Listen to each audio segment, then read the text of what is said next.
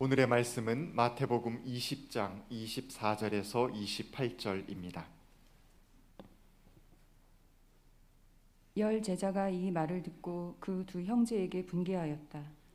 예수께서는 그들을 곁에 불러놓고 말씀하셨다. 너희가 아는 대로 이방 민족들의 통치자들은 백성을 마구 내리누르고 고관들은 백성에게 세도를 부린다. 그러나 너희끼리는 그렇게 해서는 안 된다. 너희 가운데서 위대하게 되고자 하는 사람은 누구든지 너희를 섬기는 사람이 되어야 하고 너희 가운데서 으뜸이 되고자 하는 사람은 너희의 종이 되어야 한다.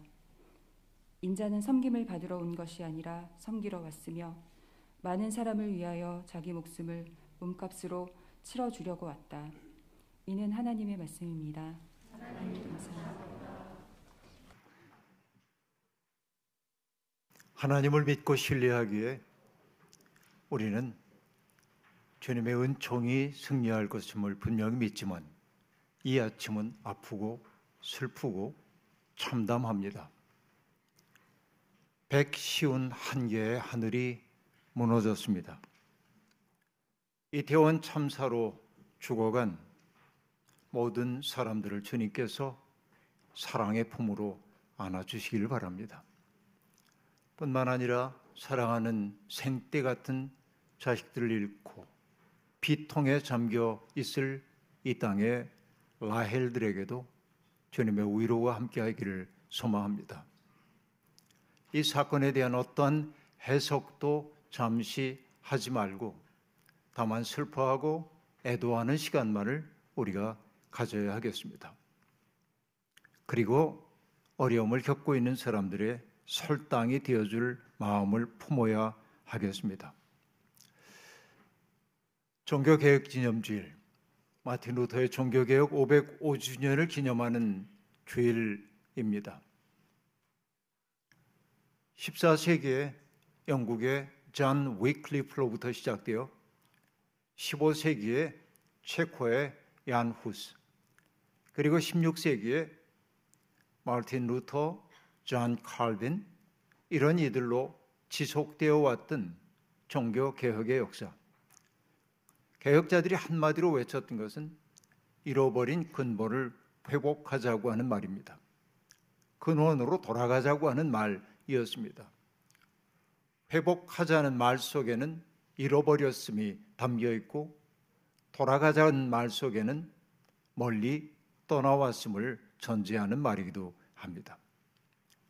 신앙의 본질로부터 멀어진 교회의 현실을 보며 그들은 분노했습니다. 도대체 무엇이 그들을 분노하게 만들었을까요? 제도화된 교회가 복음을 가둬두고 있음을 그들은 느꼈기 때문에 그렇습니다. 생생한 구원의 경험을 구원론이 대체했고 하나님 나라가 확장되는 것을 느꼈던 그 감동적인 경험들이 교리 속에 박제화되어 있었던 것입니다. 자기들과 조금이라도 다른 말을 하는 사람들을 용납할 수 없었던 그 교회의 현실이 개혁자들의 마음을 아프게 만들었습니다. 교회는 어느새 부유하게 되었고 권력기관처럼 되었고 사제 계급들은 특권을 누리고 살고 있었습니다.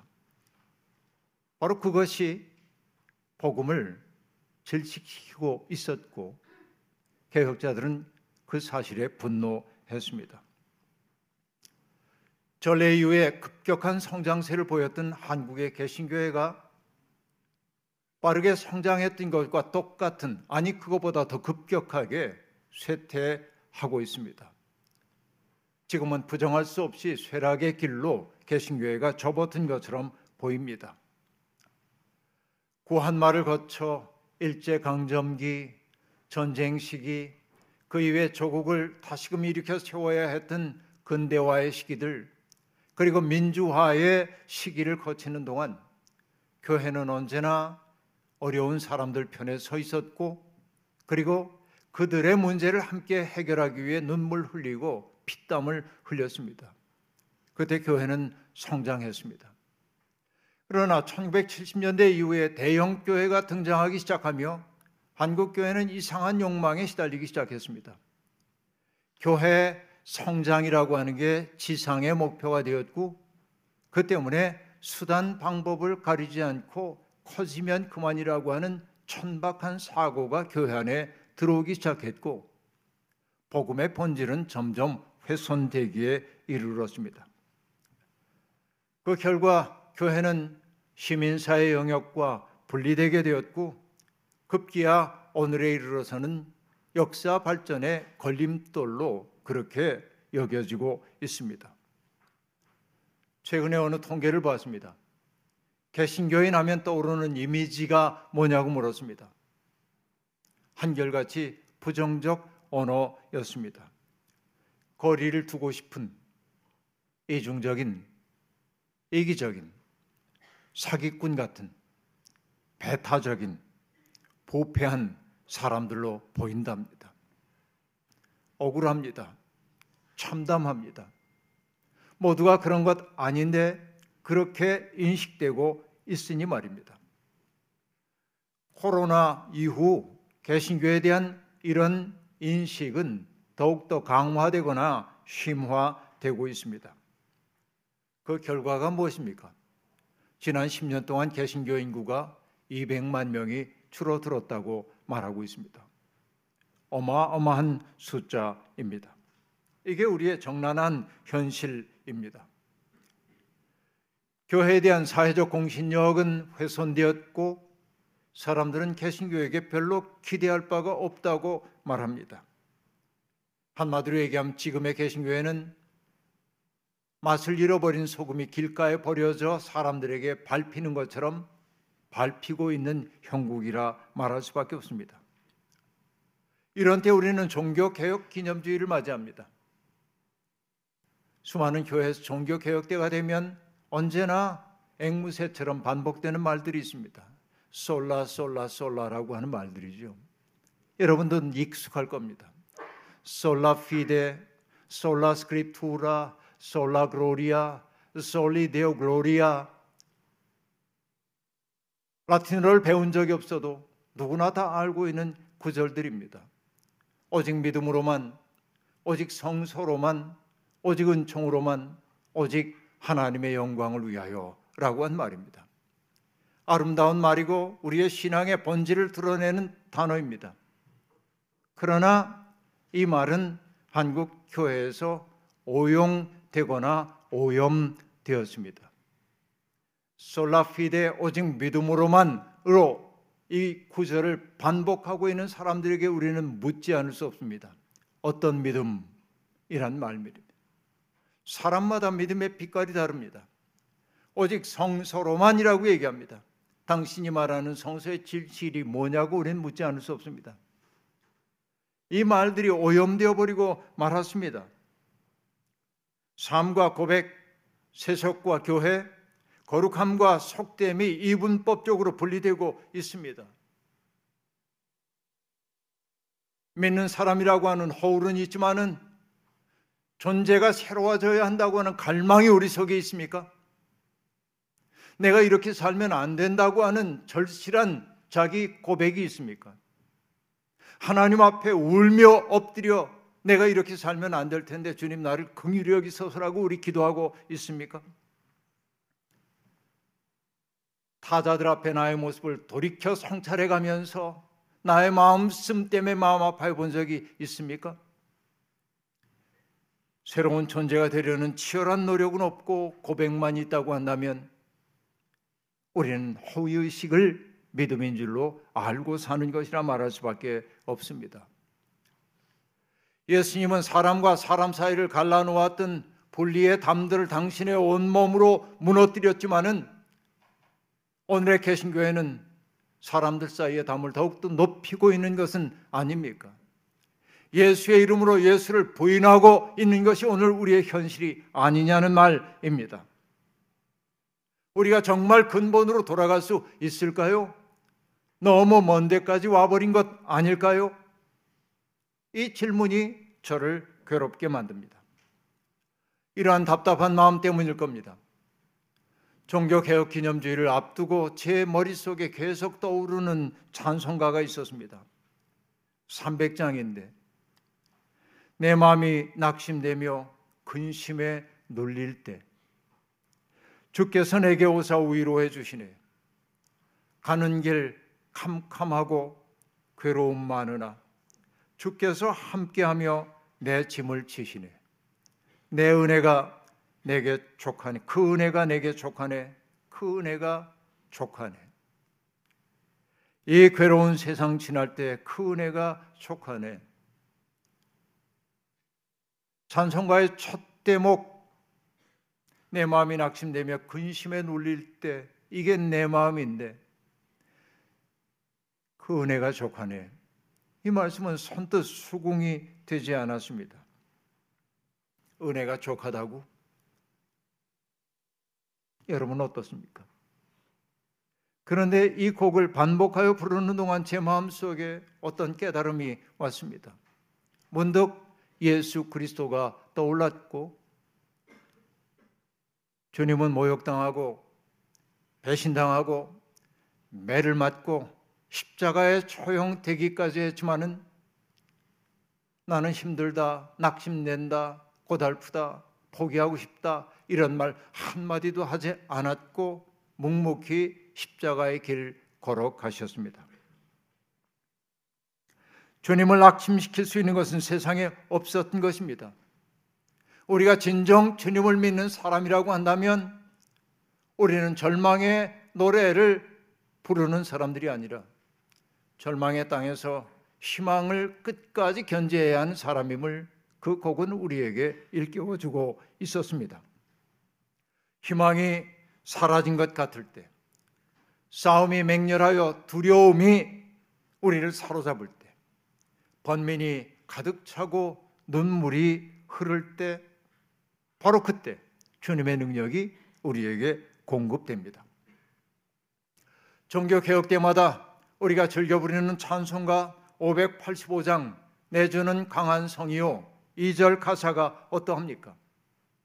희망의 뿌리는 우리의 의지적 결단이 아니라 우리를 대신하여 싸워주시는 주님임을 그 가사는 고백하고 있습니다. 내 힘만 의지할 때는 패할 수밖에 없도다. 힘 있는 장수 나와서 날 대신하여 싸우네. 이 장수 누군가? 주 예수 그리스도 만군의 주로다 당할 자 누구랴 반드시 이기리로다라고 말합니다. 우리는 이런 주님이 앞서 싸우는 그 싸움에 초대받은 사람들입니다. 우리는 과연 그 싸움을 싸우고 있습니까? 그 싸움이 없다고 한다면 우리 아직 주님의 일꾼이라 말할 수 없습니다. 그 싸움에 나가려는 사람에게 가장 먼저 요구되는 것은 무엇입니까? 자기 중심성에서 벗어나는 데 있다고 말씀드릴 수 있겠습니다. 물론 쉽지 않은 일임을 우리는 잘 압니다. 3년씩이나 주님과 동행했으면서도 하나님 나라의 현실이 어떻게 다가오는지를 경험했으면서도 제자들은 여전히 자기 중심이라는 족쇄에서 벗어나지 못하고 있었습니다. 예수님이 예루살렘을 향해 올라가시는 어느 날 세베대와 요한의 어머니가 예수님을 찾아와 청합니다. 선생님, 당신의 나라가 임할 때 내 아들 가운데 하나는 당신의 오른편에 또 다른 아들 하나는 당신의 왼편에 앉게 하여 주십시오. 주님은 그 청탁을 받으신 후에 여인에게 시선을 돌려 그 여인의 두 아들을 향합니다. 그리고 질문을 던집니다.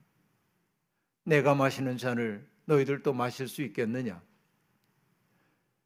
그 질문에 대한 대답에 자기들의 명운이 걸려 있다는 듯 그 둘은 이구동성으로 대답합니다. 마실 수 있습니다. 라고.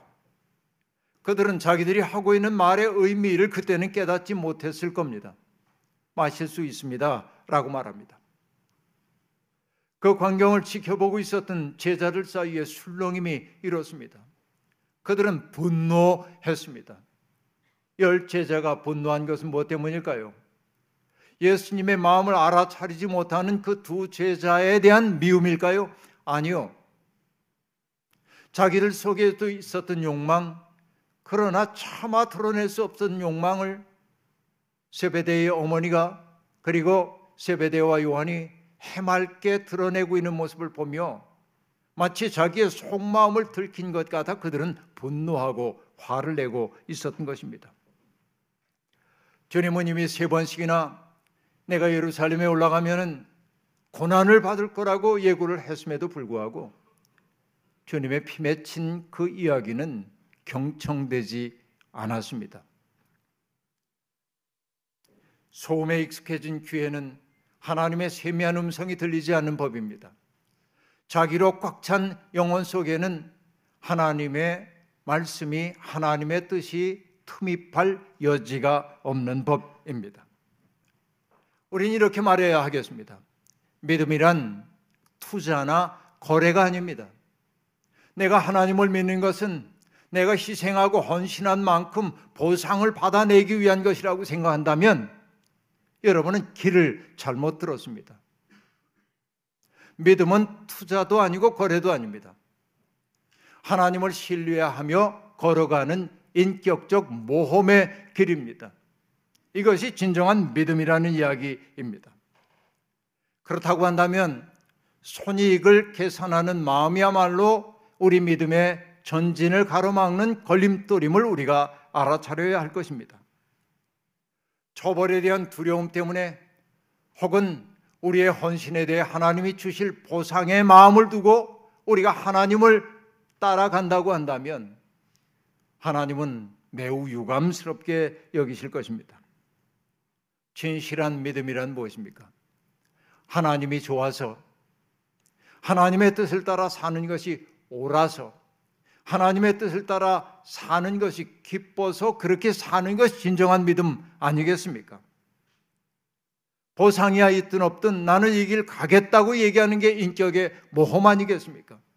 바로 그것이 인간의 순고함이고 믿음의 보람 아니겠습니까?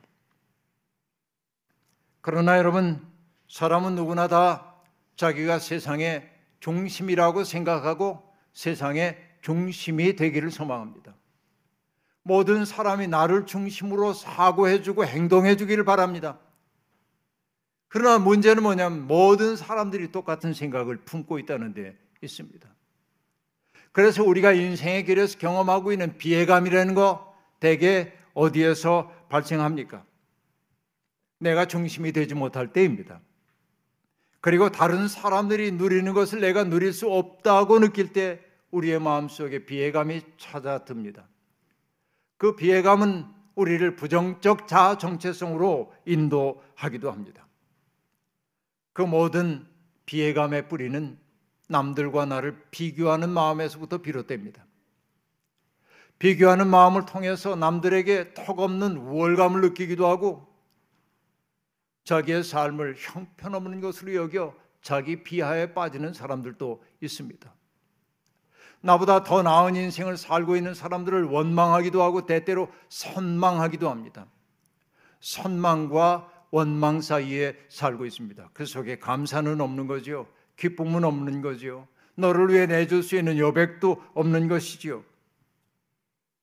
이와 같이 중심이 되려는 욕망이 지배하고 있는 세상에서 경쟁은 일상이 되고 경쟁 의식이 우리에게서 빼앗아가는 것은 뭐냐면 참된 안식 쉼입니다. 여러분, 참된 안식을 누리지 못하는 사람들이 어떠한 징조를 보일까요? 맑고 깨끗하고 따뜻하고 고운 웃음을 짓지 못한다는 데 있습니다. 여러분의 얼굴을 한번 들여다보십시오. 언제 그렇게 맑고 곱고 따뜻한 웃음을, 선한 웃음을 웃었는지요? 이게 우리의 현실입니다. 삶의 여백이 줄어들면서 이웃은 사랑의 대상이 아니라 경계의 대상 혹은 극복해야 할 대상으로 전락해 버리고 말았습니다. 오늘 우리 주변에 있는 대부분의 사람들이 힘의 논리에 따라 살아갑니다.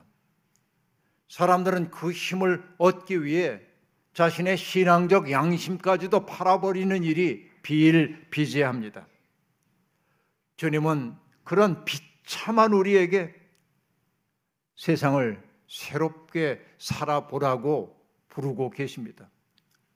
너희가 아는 대로 이방인의 통치자들은 백성들을 마구 내리누리고 고관들은 백성들에게 쇄도를 부린다. 그러나 너희끼리는 그렇게 해서는 안 된다. 너희 가운데서 위대하게 되고자 하는 사람은 누구든지 너희를 섬기는 사람이 되어야 하고 너희 가운데 누구든지 으뜸이 되려고 하는 사람은 다른 이들을 섬기는 사람이 되어야 한다라고 말합니다. 삶의 전환을 해야 한다는 얘기입니다. 남을 지배하려는 욕망을 내려놓지 않으면 평화는 불가능한 법입니다. 자기에게 위임된 권력을 사욕을 위해 사용하거나 다른 이들을 억압하는 데 사용하는 이들이 많이 있습니다. 불의한 권력은 다른 사람들의 가슴 속에 원한 감정을 심어주지요. 그래서 우리가 말할 수 있습니다. 정말로 하나님 나라를 꿈꾸는 사람들은 어떤 특색을 가지고 있을까요? 어떠한 형태로든 다른 사람들을 지배하려고 하지 않습니다. 내가 힘을 가지고 있다 해도 지배할 생각을 내려놓는 것이 하나님 나라의 꿈입니다. 내가 가지고 있는 힘을 가지고 지배하기는 커녕 비청한 사람들, 그들의 발을 닦아주기 위해 허리를 굽히는 것이 하나님 나라의 문법인 것입니다. 예수님은 우리에게 섬기는 사람이 되라고 그리고 다른 이들의 종이 되어야 한다고 말씀하십니다. 그러나 세상은 우리에게 호락호락하게 보이지 않으려면 힘을 가져야 한다고 이야기합니다. 우리는 예수님의 말씀과 세상의 속삭임 사이에 끼어 있습니다. 그런데 일상 속에서 매력 있게 들리는 소리는 세상의 음성이죠.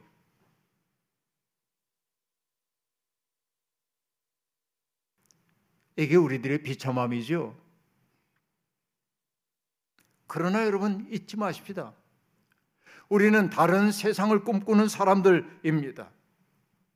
누군가를 섬긴다고 하는 것은 비굴해지라고 하는 말 아닙니다. 누가 진심으로 섬길 수 있습니까? 큰 정신이라야 진정으로 섬길 수 있습니다. 오늘 윤성정 장로님 기도 가운데도 얘기한 것처럼 예수님은 하나님과 근본 같은 분입니다. 그러나 그 동등함을 취할 것으로 여기지 않고 자기를 비워 종의 몸을 입고 이 세상에 오셨습니다. 그 주님을 보고 비굴하다고 말할 사람 아무도 없습니다. 모든 사람 가장 밑바닥에서 고통스러운 것들을 다 견뎌내셨지만은 사람들은 그분을 뭐라고 고백합니까? 이분은 참으로 하나님의 아들이셨구나. 가장 낮은 자리에 섬기는 그분을 보며 사람들은 그분 속에서 하늘을 보고 있는 것이지요. 그렇습니다. 사람들은 본능적으로 사랑에서 비롯된 섬김과 힘에 굴복하여 드러내 보이는 비굴함을 구별합니다. 진정한 섬김과 겸허함은 다른 사람들 속에 가능성으로만 있었던 선함과 아름다움의 씨앗이 발아하도록 도와주는 것입니다.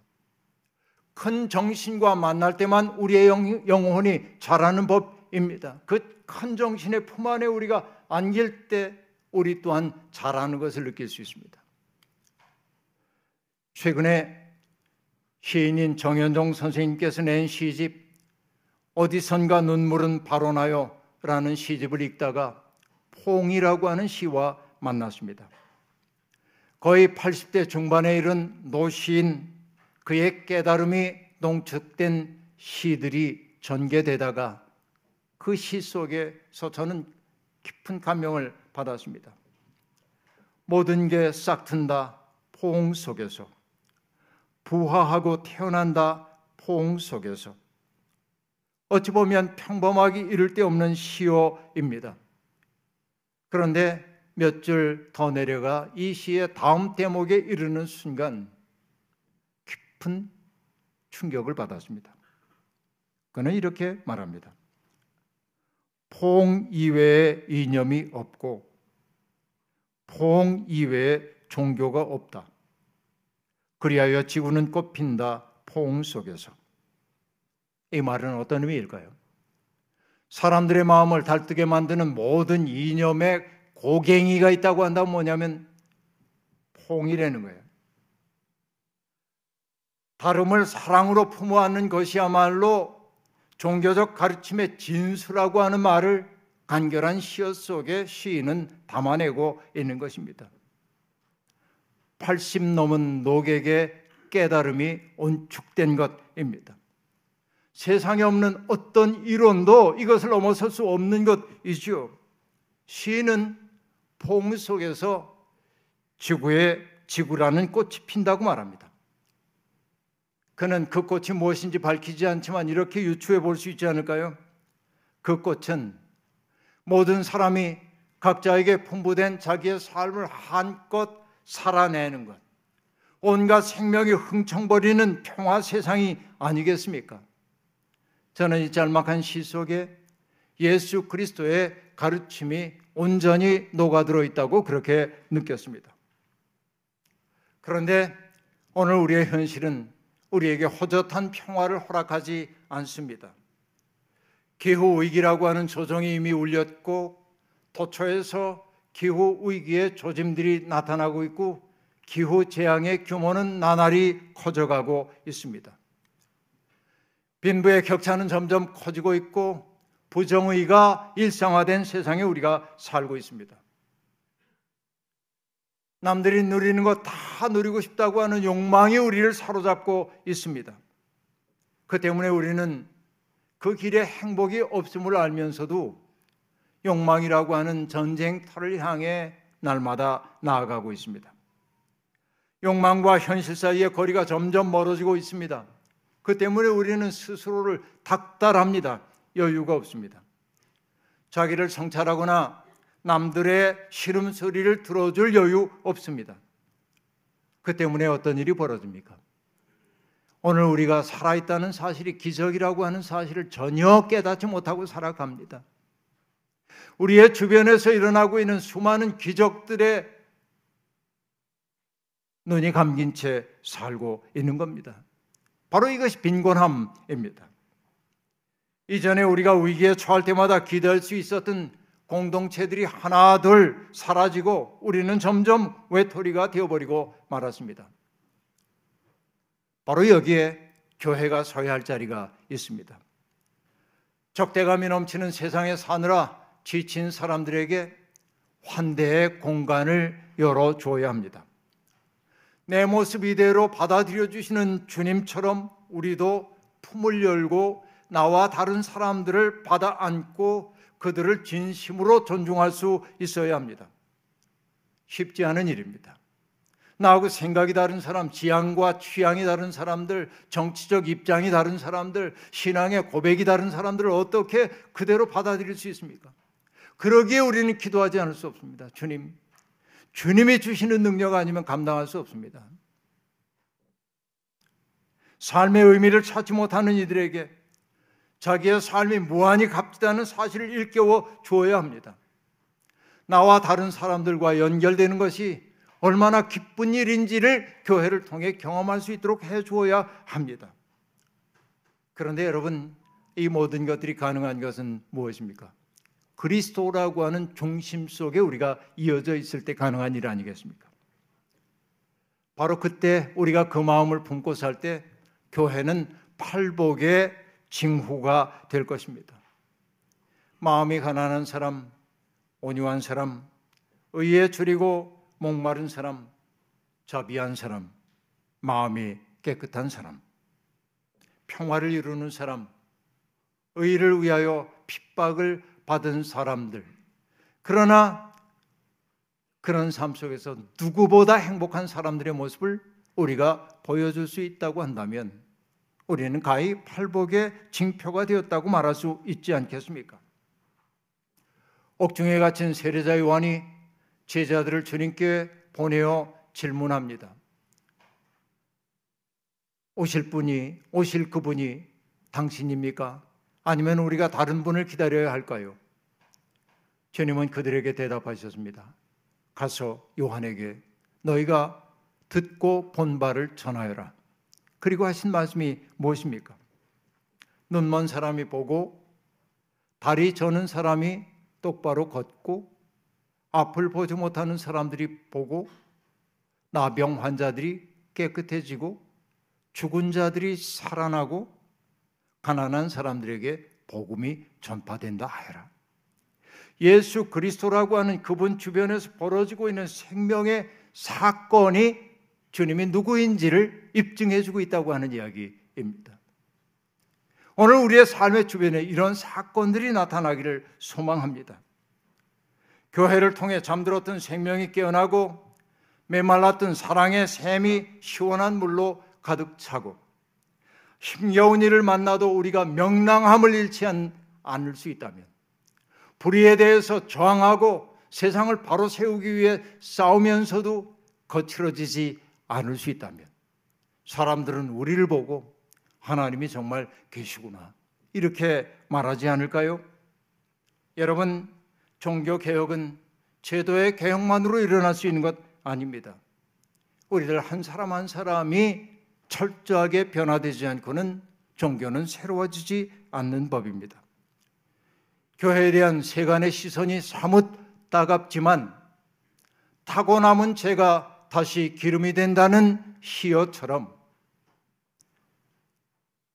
죄처럼 변해버린 개신교의 현실 속에서 새로운 생명의 기름을 탄생시키는 저와 여러분이 되기를 주의 이름으로 축원합니다.